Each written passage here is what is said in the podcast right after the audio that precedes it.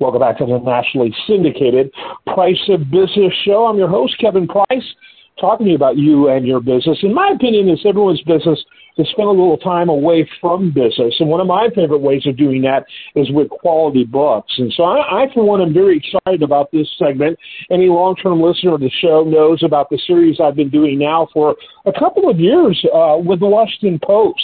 And uh, each week having reporters on with the most interesting stories from one of the most important newspapers in the world. And uh, I thought, you know, we need to do more in the book space. And then I get their newsletters all the time as a subscriber. And I got this great one by our guest this segment, Stephanie Merry. She is uh, the uh, deputy editor in the books department there at the Washington Post. Great, great topic today, uh, Stephanie. Glad to have you with us when should you give up on a book? And uh, it's interesting thoughts from the readers as well. Welcome to the program. And, and as deputy editor, editor, tell us a little bit about what you do. Um, so yes, I am the deputy editor of the book section, and I edit our um, weekly newsletter, um, as well as stories in our print section, reviews, um, features, that kind of thing. Um, and we often send out um, sort of submission forms to our readers of our Friday newsletter, asking them to weigh in on what they're reading and how they're reading and why they're reading what they're reading. And we decided to ask them, you know, do you give up on books? Um, if you do, is there a certain you know amount that you have to read before you'll set it aside? Um, if you don't, why not? Um, and we ended up with some really interesting submissions. Yeah, very interesting. Yeah, I, I found them uh, fascinating actually because uh, you know I, I lined them up with my own approach, which is uh, typically every out of I read three books a month generally, mm-hmm. and um, I usually give up on at least one, maybe two out of ten every month after two chapters. It's like anything else. I know it's like series, for example, TV series. The first one are just trying to get a setting, if you will. And I give the same view about books. You're trying to give me a setting of what's going to happen and how this is going to unfold. And so I like to be a little patient. Um, but that's kind of how I approach it. Tell, tell me what you observed from other readers. Well, uh, there was one thread that was sort of dominant, somewhat dominant. I mean, certainly there were a lot of people who are willing to give up on books, at least in our you know, in, in the people who responded, there were about maybe 650. The vast majority are willing to give up on a book. Um, and of those people, a lot of them cited a quote unquote rule that um, librarian Nancy Pearl came up with. She published it in her book Book Lust, with, which came out in 2003. And basically, she has this, what's called the rule of 50. So if you're under 50 years old, then you should give a book 50 pages. Um, and if you don't like it, you can go to the back of the book, find out who killed whom, who ended up with whom, etc. Um, and if you are over 50, you can subtract your age um, from 100. So if you're 80, you know, time is precious. Read 20 pages. If you don't like it, read the end and go along with your day. Um, so a lot of people follow this rule of 50. Um, what's funny is that I actually talked to Nancy Pearl for this story, and I said, "Do you follow the rule of 50?" And she said, "No. When I get annoyed, I put the book down." so, um, you know, famous librarians, they're just like us. yeah, I do the same thing. I do. I do usually give them at least two chapters, unless you know you're talking about a 2,000 page book, and you read a 100 pages to get through two chapters you know, I generally try to do that, and uh, it has worked generally well for me. Uh, but sometimes, you know, you'll you'll get into three pages and go, "My goodness, this is nothing like I thought it was going to be." And so, yeah, I'm not I'm not much of a masochist, so I will go ahead and uh, kill that project pretty quick. Talk a little bit about, uh, you know, do the rules apply for nonfiction as they do for fiction? I mean, at least in terms of our respondents, they were sort of equal opportunity abandoners.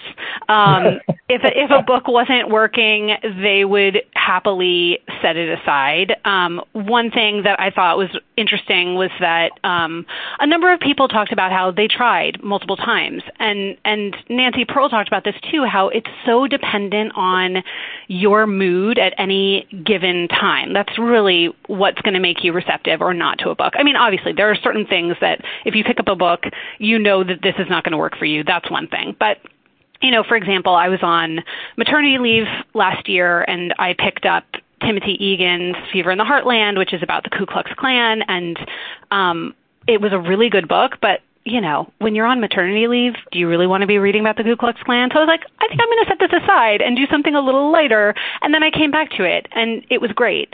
Um, and Nancy Pearl talked about that too. You know, she tried to read Game of Thrones twice and both times it just was not clicking with her. But so many people said, read it, read it, read it. And so she picked it up a third time, and all the words were the same, but for whatever reason, she just couldn't put it down that third time. So it's interesting how mood really affects how receptive we are to a book. Yeah, no question about it. There's no doubt about that. Talk a little bit about uh, any surprises you saw from readers' responses. You you you, you conveyed that that uh, it went fairly much like you expected. Is kind of what I'm getting. But was there anything that that kind of took you aback?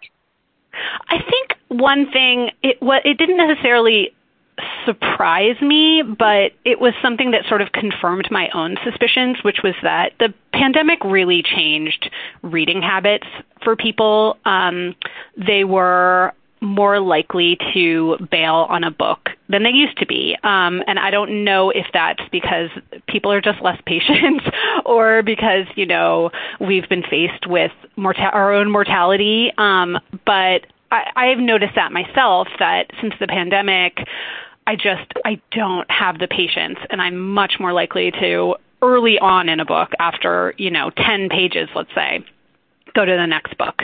Um and and a lot of people said the same thing. And so I was like, "Oh, okay, that's good. I'm not alone. I'm not the I'm not alone in this." Yeah, absolutely. That does make sense. Um, and overall, I, from everything I've read, you can confirm or, or deny uh, that everything I've read indicates that we have become bigger consumers of books since the pandemic. Is that true? Yes, there was a there was a big jump right after um, the pandemic started, and especially in specific genres. Um, people were really gravitating towards romance, for example. I think that um, when times are difficult, you know, having that guaranteed happily ever after was really appealing for people. So yeah, there was definitely um, a big jump um, once the pandemic started. Yeah, especially since people felt like they were forbidden from touching each other. We at least want to read about people who are still having a good time. that makes a lot of sense. Yeah, absolutely. And the other interesting thing, we actually did a separate story um, at the end of 2020 about how the pandemic specifically changed people's reading habits. Um, and in addition to you know people gravitating towards romance, there was a lot of anecdotal evidence that people were really drawn to rereading books. Um, I think that you know, when there's so much uncertainty around you, there's something really appealing about picking up a book and knowing how it's going to go, knowing that you're going to going to enjoy it, and knowing what's going to happen, um, and not having to to worry so much over the course of the book. So I thought that was really interesting too. Yeah, it sounds like it. Very interesting. And in the nonfiction genre, um, you know, which can be biography, autobiography, memoirs, of course, included. What what is uh, what do you find is the most popular in that uh, space? What is the most popular? I would have to look at our best sellers list. Um, if you would give me a moment. Um, mm-hmm. We on the spot, a little off trail, but I, no, I, no, I'm great. obsessed with nonfiction. So oh, my, absolutely, my, uh, yeah. Definitely. Um, so recently on our um, bestsellers list, and we actually um, look at a lot of like independent retailers. Um, so it's a little bit different than let's say like the New York Times bestseller list, but there's a lot of overlap. But um, you know, very very um, popular books include Going Infinite by Michael Lewis. um, the Elon Musk biography by Walter Isaacson, um, Democracy Awakening by Heather Cox Richardson, um, and then one thing that has been on for a long time is The Wager by David Grann, um, which is just such a like a propulsive history about um, this terrible shipwreck. But it's one of those nonfiction books that's just really hard to put down. Yeah, very compelling. Absolutely. Final thoughts as we begin to wrap it up, and some takeaways that uh, I think that you might be uh, pondering the rest of the year as you look at readers' responses. Oh, I'm sorry. Say that again. Yeah, final thoughts as we wrap it up, and, and any thoughts in particular about about takeaways that you are going to have as you look at readers' responses the rest of the year.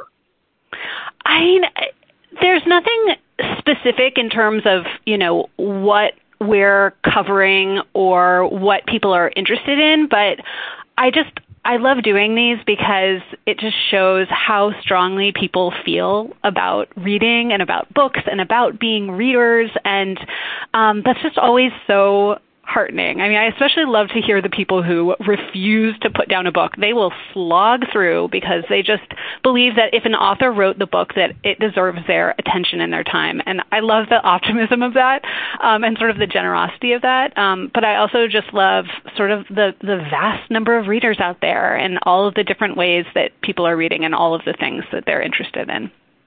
Yeah, I think that's interesting. You won't add me to that group, but I think yeah. one out of ten is pretty generous. Uh, only only one out of ten being trash. So and I do a lot of homework in advance. I want to know what the reviews are saying, particularly by by reviewers I like. And so uh, Washington Post being among my favorite in that.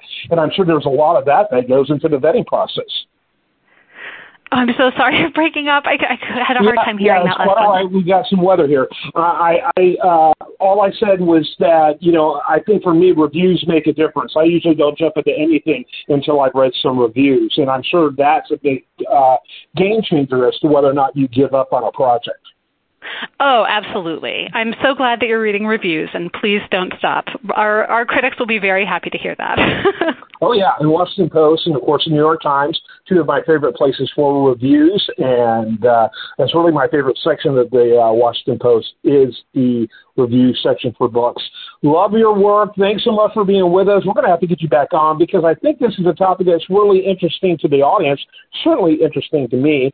Stephanie Merry, glad to have you on the program, and she again is the deputy book editor over at books deputy editor rather, rather at Washington Post. Learn more at WashingtonPost.com. Plus, we'll have a link to her article over at PriceOfBusiness.com. Thanks so much, Stephanie. Thanks for having me. It was fun.